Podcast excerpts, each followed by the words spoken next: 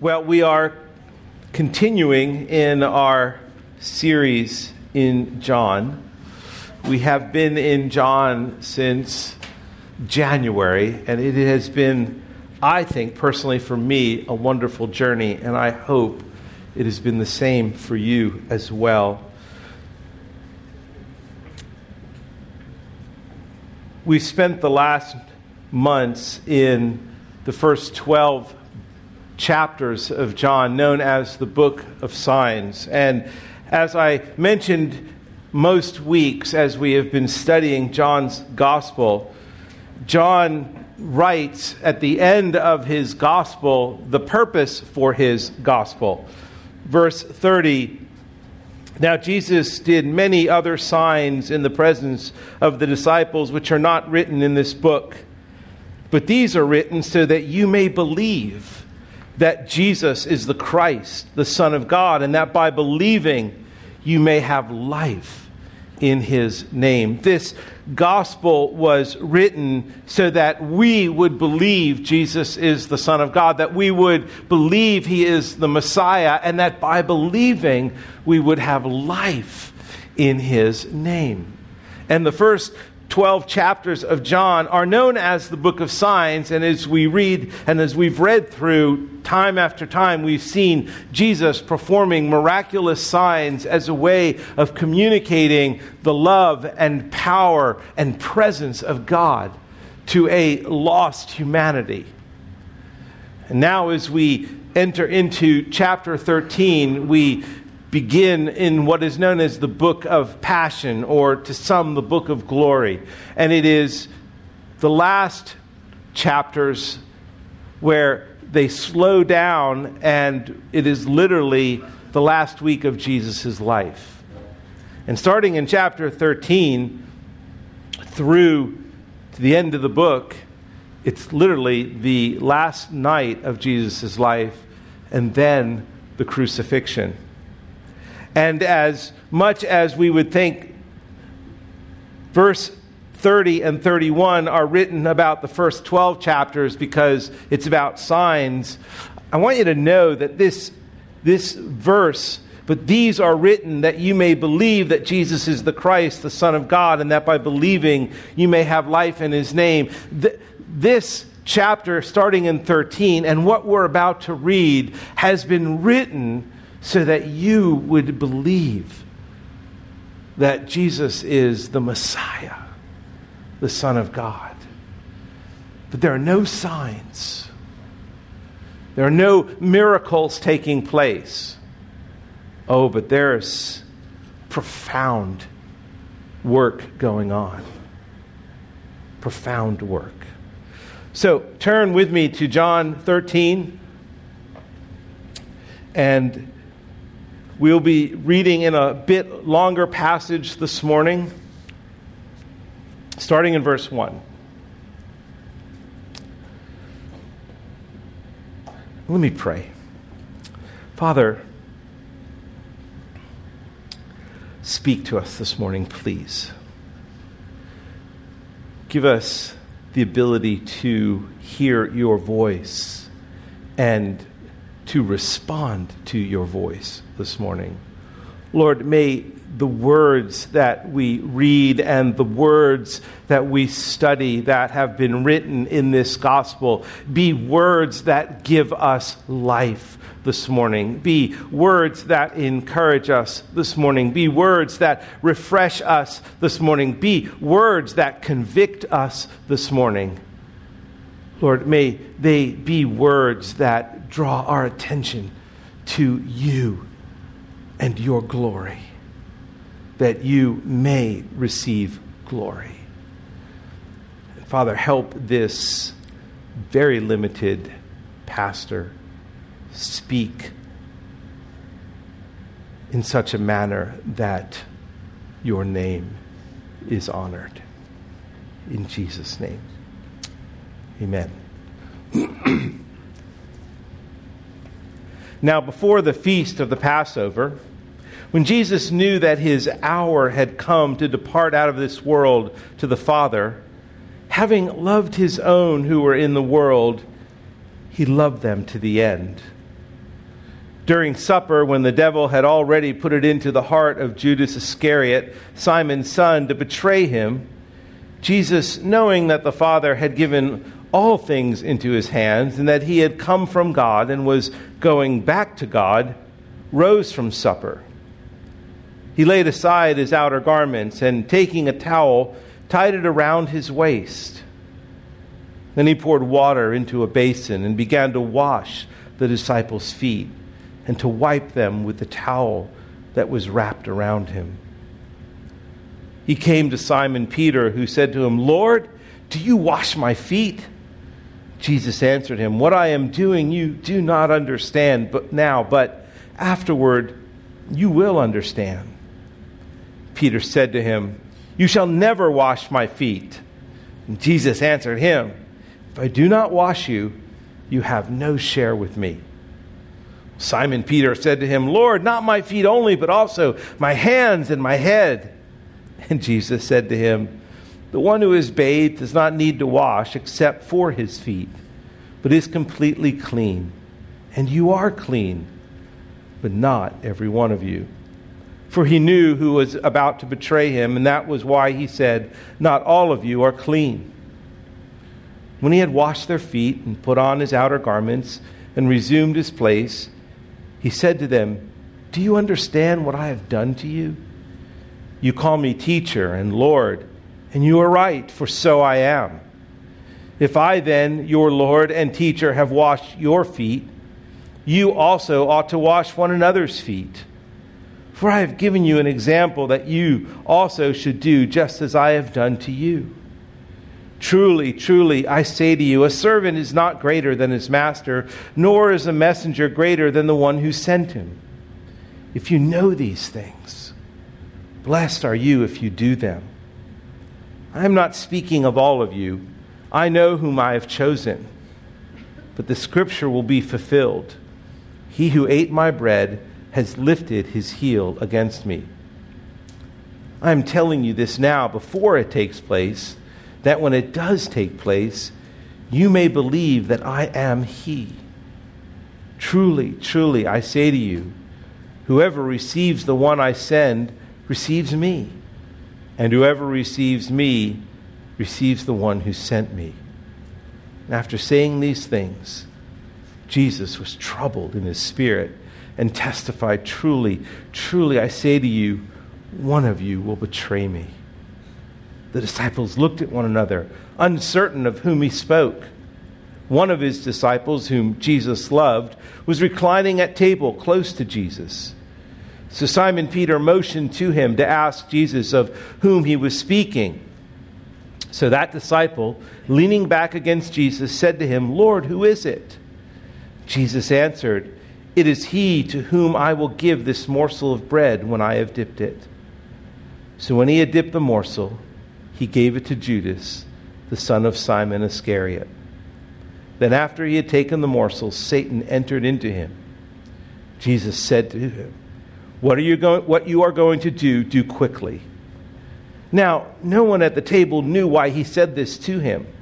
Some thought that because Judas had the money bag, Jesus was telling him, Buy what we need for the feast, or that he should give something to the poor. So, after receiving the morsel of bread, he immediately went out. And it was night. the public ministry of Jesus is over. And as the second part of John's gospel begins, he recounts this final evening where, where he's gathered with Jesus and the other disciples. It is an evening that simply John has never forgotten. But there is much about this evening that does not quite make sense to the disciples as Jesus tells them, What I am doing, you do not understand, and asks them, Do you understand? They are, they are a bit perplexed by this, even as he has told them that he would dip the, the bread and would give it to the one who would betray them, betray him. They still did not quite get what was going on. In Sunday school, they were teaching how God created everything, including human beings. Little Johnny seemed especially intent when they told him how Eve was created out of one of Adam's ribs. Later in the week, his mother noticed him lying down as though he were ill and said, Johnny, what's the matter? Little Johnny responded, I have a pain in my side. I think I'm going to have a wife.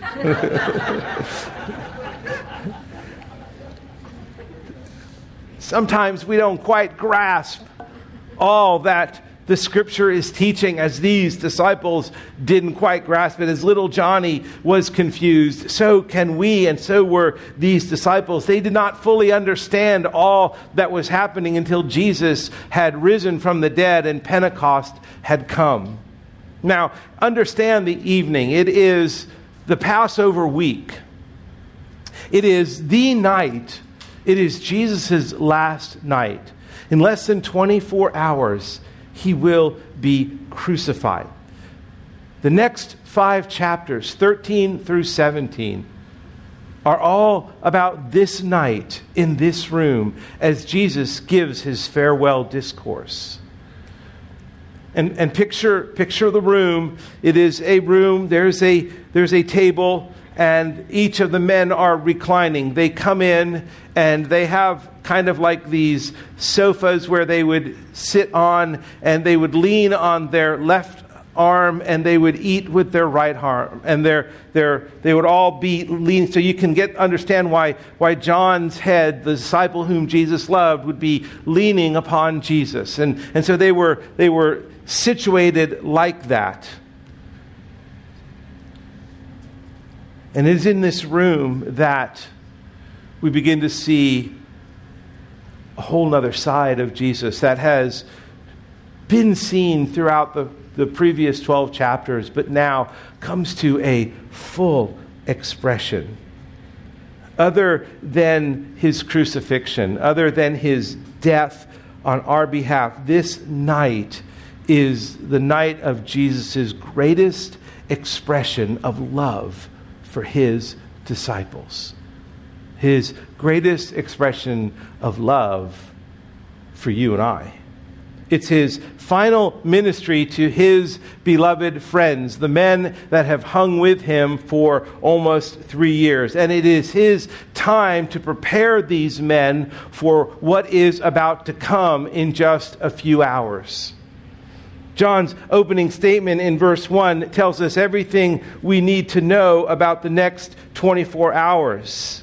Now, before the feast of the Passover, when Jesus knew that his hour had come, Throughout the 12 previous chapters, Jesus keeps saying, or John keeps writing, His hour had not yet come. My hour had not yet come. And now, just in a few short hours, His hour has come.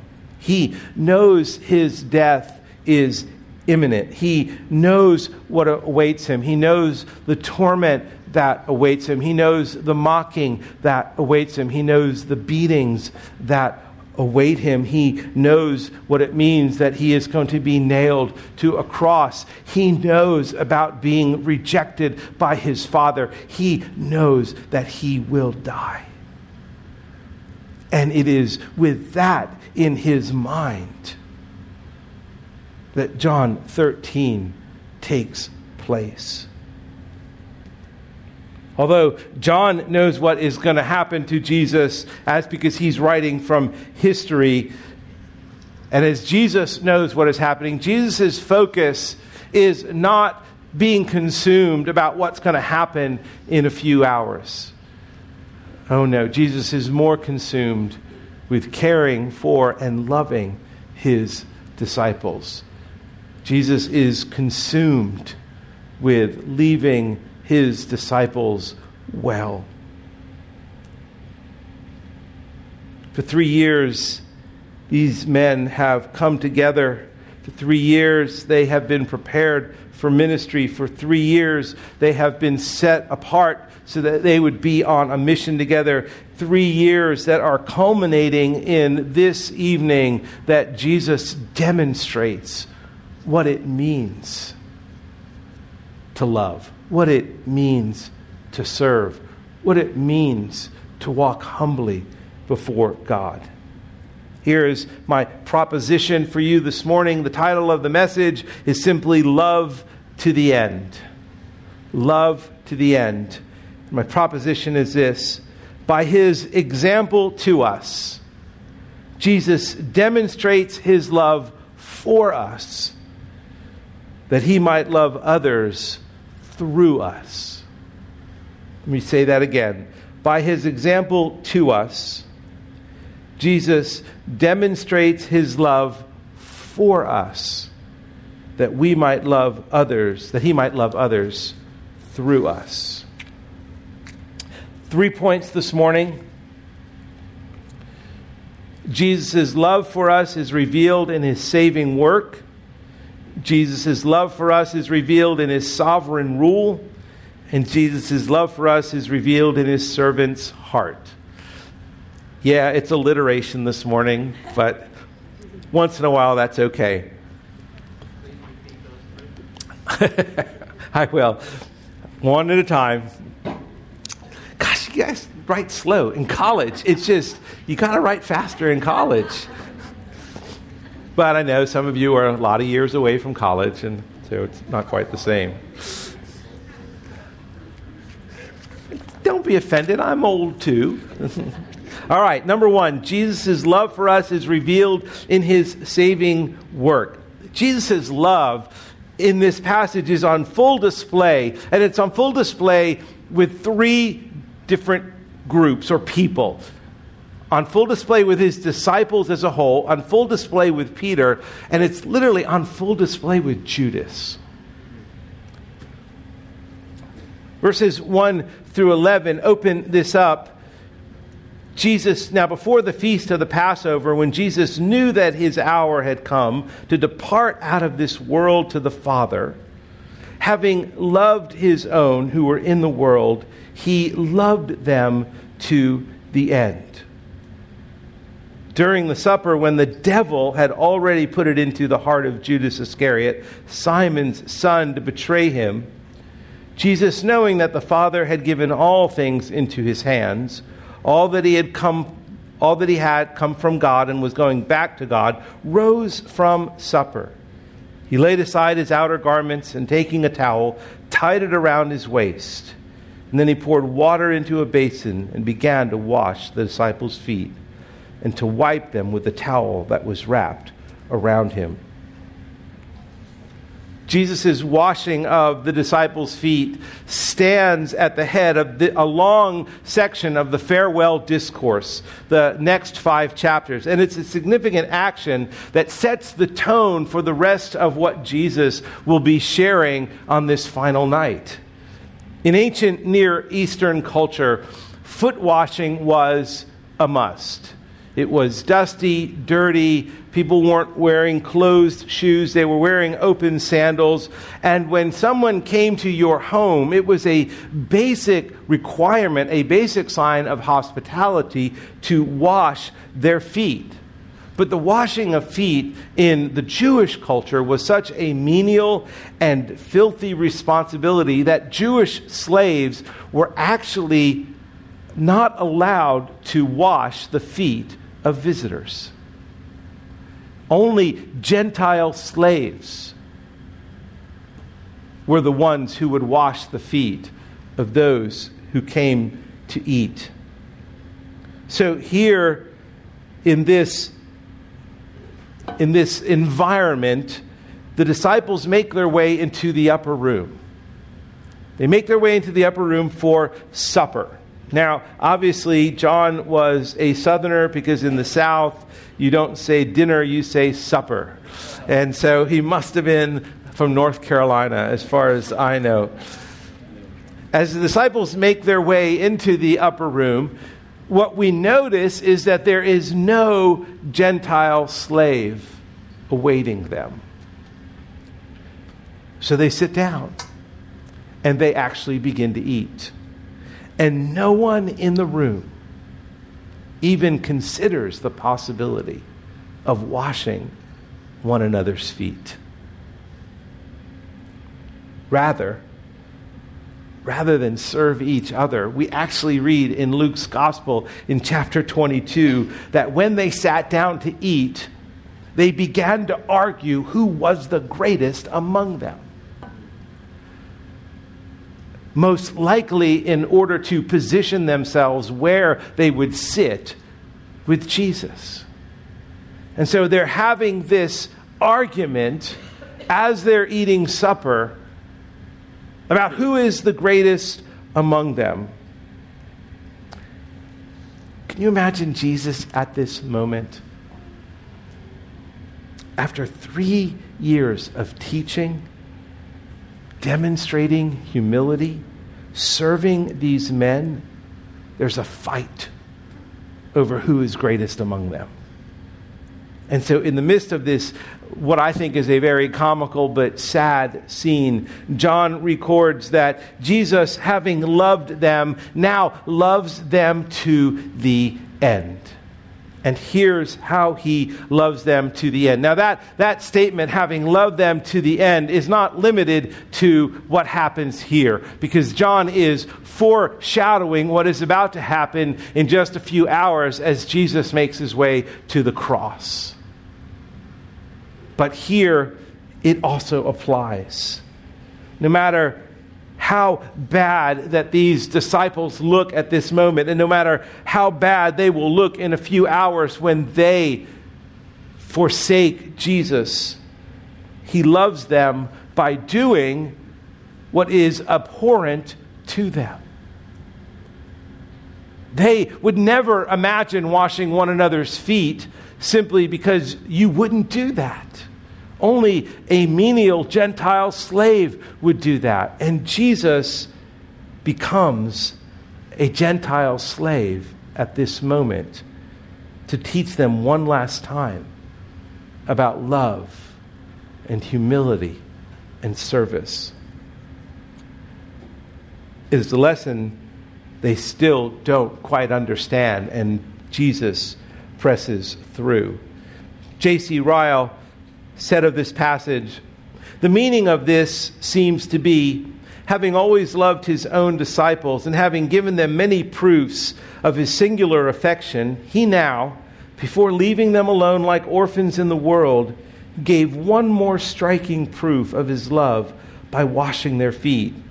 And thus, on the last evening before his death, showed that he loved them to the very end of his ministry and was not weary of them.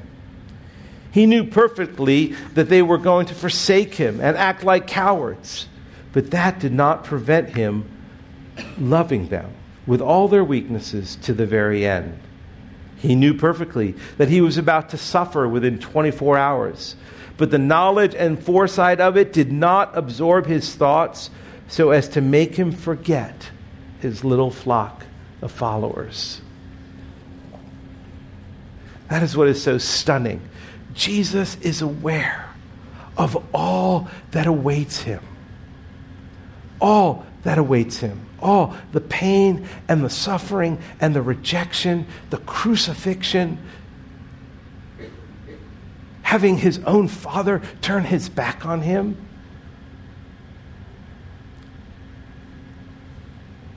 I have had enough surgeries to know what it is like the night before surgery. And they're filling me with drugs so I don't feel anything. They, they send me to places I dislike to go. But the nervousness, the anxiety that I feel the night before surgery, I'm consumed. You can ask Marilyn. Do you want anything to eat? No, I don't want anything to eat. Do you want to do? I know I don't want to do anything. Do you want to talk? No, I don't want to talk. I just, just, I just want to sit here and contemplate my death and.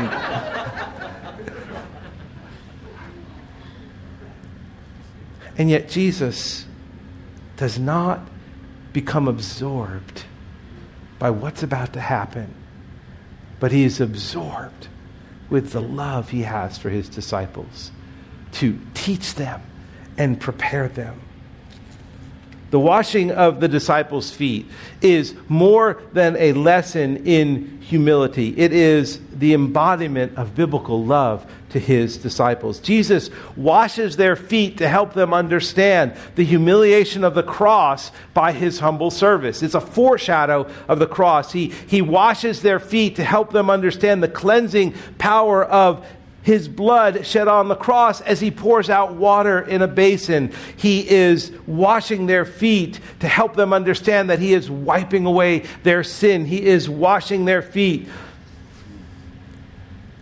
to show them of the humble sacrifice. Jesus had disrobed himself of his godly right and became a man. And now he takes a step further and disrobes himself of earthly garments to wash their feet, when knowing in just a few short hours he will once again be going back to God and he will be sitting on his throne robed in heavenly splendor. He displays this amazing love to his disciples. And he also displays this saving love for Peter. Peter's false humility here in verse in verse 6, he came to Simon Peter who said to him, "Lord, do you wash my feet?" Now, I'm sure this is one of those moments where you are just so embarrassed have you ever been kind of out humbled? Somebody does something, it's just like so humble, and you're just kind of like, uh, what do I, how do I respond? Peter was just out humbled by Jesus.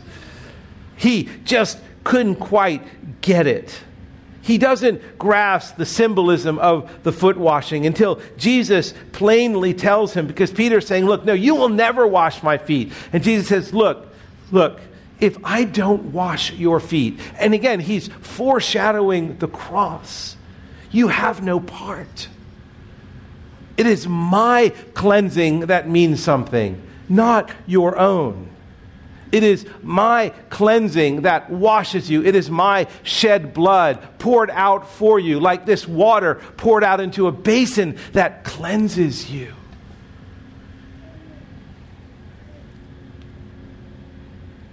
So, of course, Simon responds, Well, okay, Lord, not just my feet, but my head and my body, everything. And I can just see Peter starting to disrobe himself. And Jesus is like, Whoa, wait, wait, wait a minute. No, no, Peter. Once you are cleansed by me, it's once and for all. Never again. Once you are cleansed by the saving blood of Christ, never again. Now, Jesus does help him to see, though. The one who is bathed does not need to wash except for his feet, but it is but is completely clean. And you are clean, but not every one of you. Now, what is he he's saying there when he says, except for the feet, he is referring to as believers the stain of the world that we experience and the challenge of sin that we face every day. It is why 1 John 1 9 exists. If we confess our sins, he is faithful and just to forgive us and cleanse us from all unrighteousness. John, in First John, is writing to believers. He's not writing to unbelievers. And he's talking about, yeah, you, once you are cleansed by Christ, it's once and for all.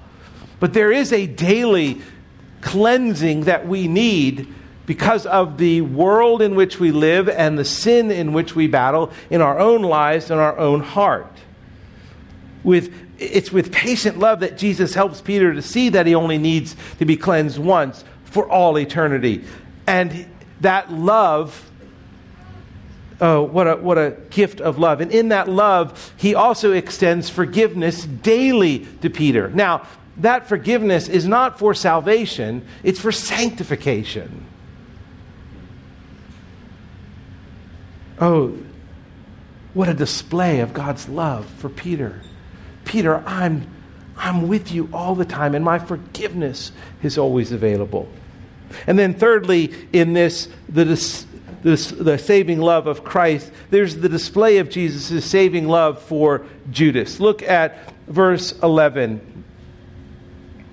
He's speaking of Judas, for he knew who was to betray him, and that why he, that's why he said, Not all are clean. In verse, in verse 2, during supper, when the devil had already put it into Judas's heart, so he knows where Judas is at.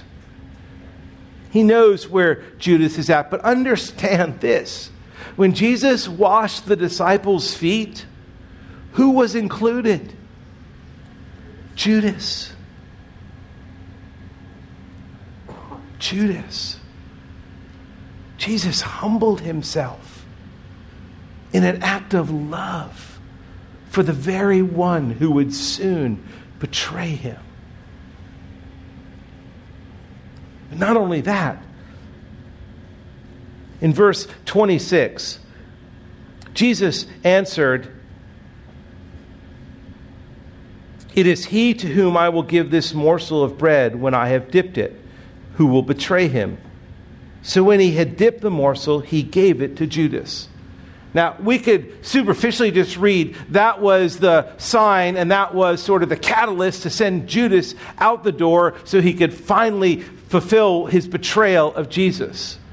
But again, in ancient Near Eastern culture, when someone dipped a piece of bread and they gave it to a person, it was in that day and age a sign of honor and love. Jesus, in many ways, is making a last appeal, a last expression of love to Judas. Now, he knows Judas's heart is no longer with him, but with the devil. But still, this expression of love.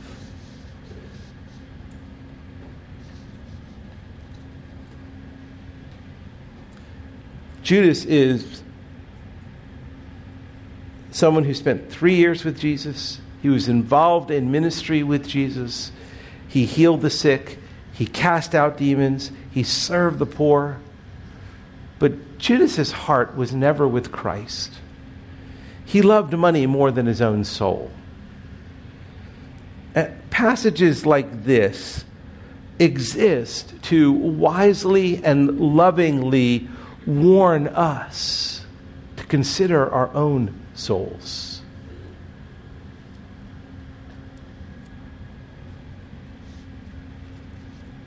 But the love of Christ for his disciples and Peter and Judas, his saving love was fully on display. Secondly, Jesus' love for us is revealed in his sovereign rule. John reminds the reader and he reminds us that Jesus' hour has come. Verse 1 Jesus knew that his hour had come. But remember, throughout the, the first 12 chapters, his hour had not yet come because Jesus had been the one who said, My hour has not yet come, and has been the one who has not let that hour come because Jesus had sovereign control. Why? Because the Father gave it to him. Jesus, verse 3, knowing that the Father had given all things into his hands, Jesus was the one who set the time of his own crucifixion. This is Jesus' very last night alive.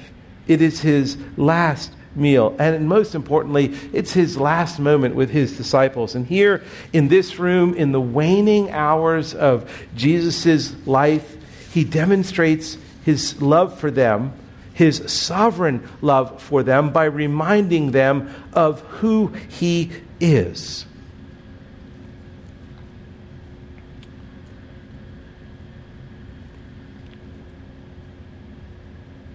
Look at verse 16. Let's go to 17. If you know these things, blessed are you if you do them. I am not speaking of all of you. I know whom I have chosen, his sovereign election but the scripture will be fulfilled. He who ate my bread has lifted up his heel against me. Uh, a reference to Psalm 41 9. I am telling you this now before it takes place. And then when it does take place, you may believe that I am. There is that I am statement that we see throughout John's gospel. I am the bread of life. I am the river of life. I am the way, the truth, and the life. Before Abraham was, I am. And here again, he says that you may believe that I am He, that I am God, that I am in control, that this hour has come because I have determined this hour should come. I have chosen you out of love. I have. I am the one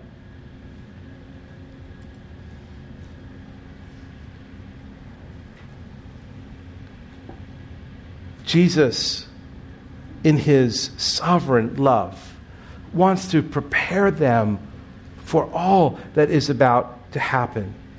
Skip Ryan, in his commentary, says this Jesus knows that his Father has given him all things, that he has come from God and that he's going back to God. He knows the Father has given him authority over everything in heaven and earth. He knows that he is the eternal Son of God. He knows what Paul later describes in Ephesians 1 20 and 22 that he will soon be sitting far above all rule and authority and power and dominion and every name that is named. He knows he is the creator of all things and is before all things, and that in him all things hold together. He knows all this as he stoops to wash the disciples' feet.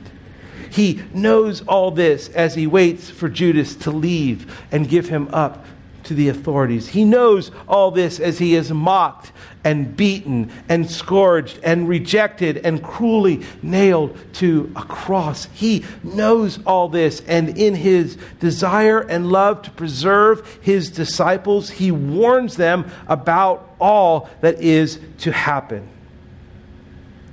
I am, verse 19, I am telling you this now before it takes place, that when it does take place, you may believe that I am He. Don't lose sight that I am. Don't lose sight that I am God, that I am the sovereign one, that I have all authority, that in me all things hold together. Don't lose sight that what you think is happening to me is happening outside of my control. It is not. I, I am warning you, Jesus says, because I love you. I don't want you scattered. I don't want you discouraged and despairing.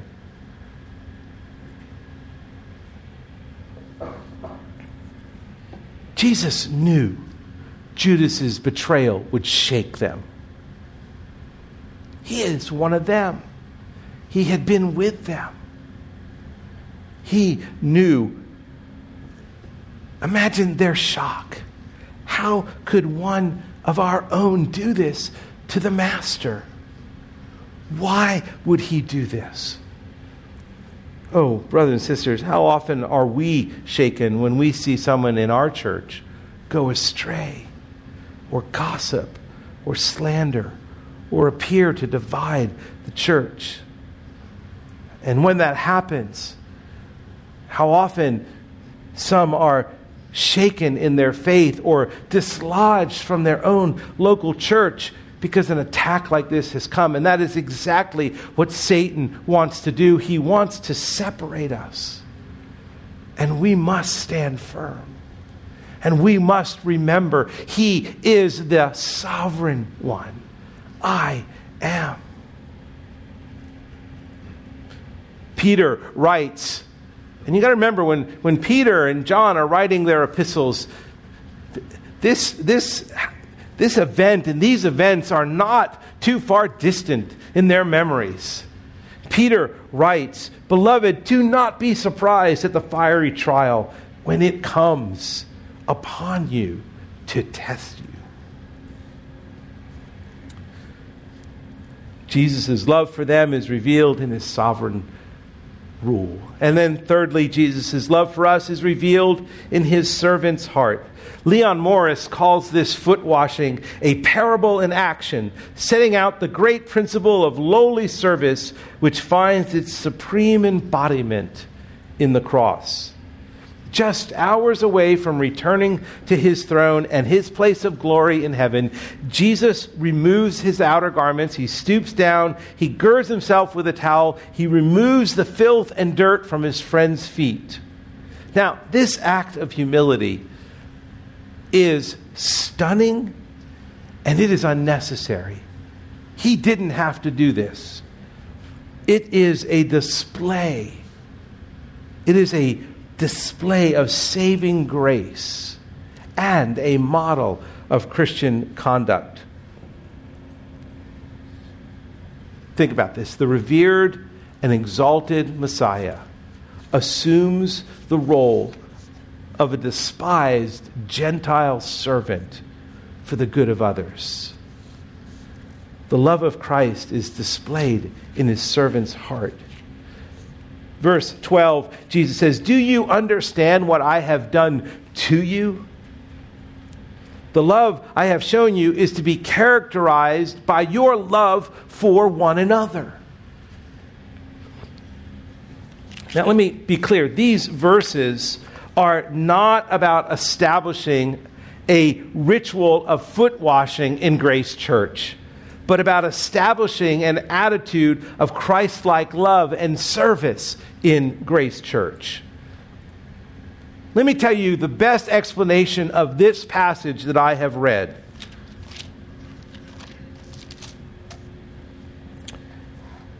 So, if there is any encouragement in Christ, any comfort from love, any participation in the Spirit, any affection and sympathy, Complete my joy by being of the same mind, having the same love, being in full accord and of one mind. Do nothing from rivalry, rivalry or conceit, but in humility count others more significant than yourselves. Let each of you look not only to his own interests, but also to the interests of others.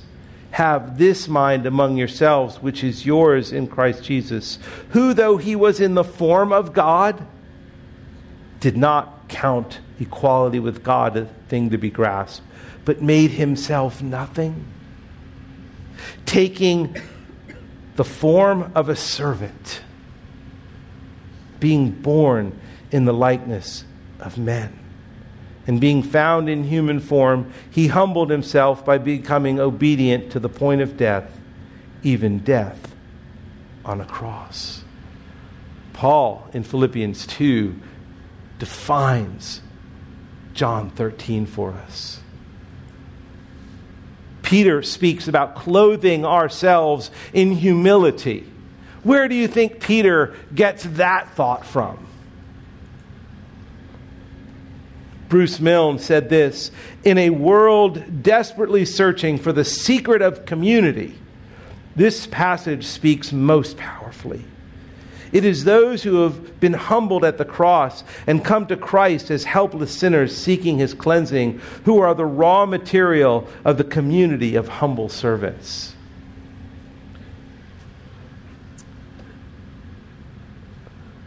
Jesus is not establishing foot washing here. This really, at this moment, is the establishment of the church. He is establishing fellowship and community and servanthood and humility and sacrifice and generosity. He is forming the church at this moment in the eyes of these disciples. And as you read Peter's epistles and John's epistles later on, you see these words come to bear. You see these ideas come to the forefront. No church community can survive without, without each member embodying John 13 and Philippians 2. What can we learn about this story? Well, if you learn anything this morning, and you walk away with anything this morning, walk away with this God loves you. God loves you. God loves you. He loves you in your weakness. He loves you when, like the disciples, they proved not to be faithful in that day. He loves us when we struggle in sin. He loves us and He cleanses us and He forgives us. And He never, never forsakes us. Walk away with a demonstration of Christ's love, that He stooped he stooped to wash these disciples' feet, but he stooped even lower to cleanse you from sin. He stooped even lower and he, he took away his godliness, his, hum, his humanity, or his, his robes of, of heavenliness to become human. Yes, he was fully God, and yes, he was fully man, but he lived as a man because he was a man. And he wore the clothes of a man. And he did all that because he loves you. There is nothing that can separate you from the love of Christ. Look what he's done to bring you to himself. Look what he's done to cleanse you. Look what he's done to forgive you. Look what he's done to free you. Look what he's done. And John writes this later on in his epistle.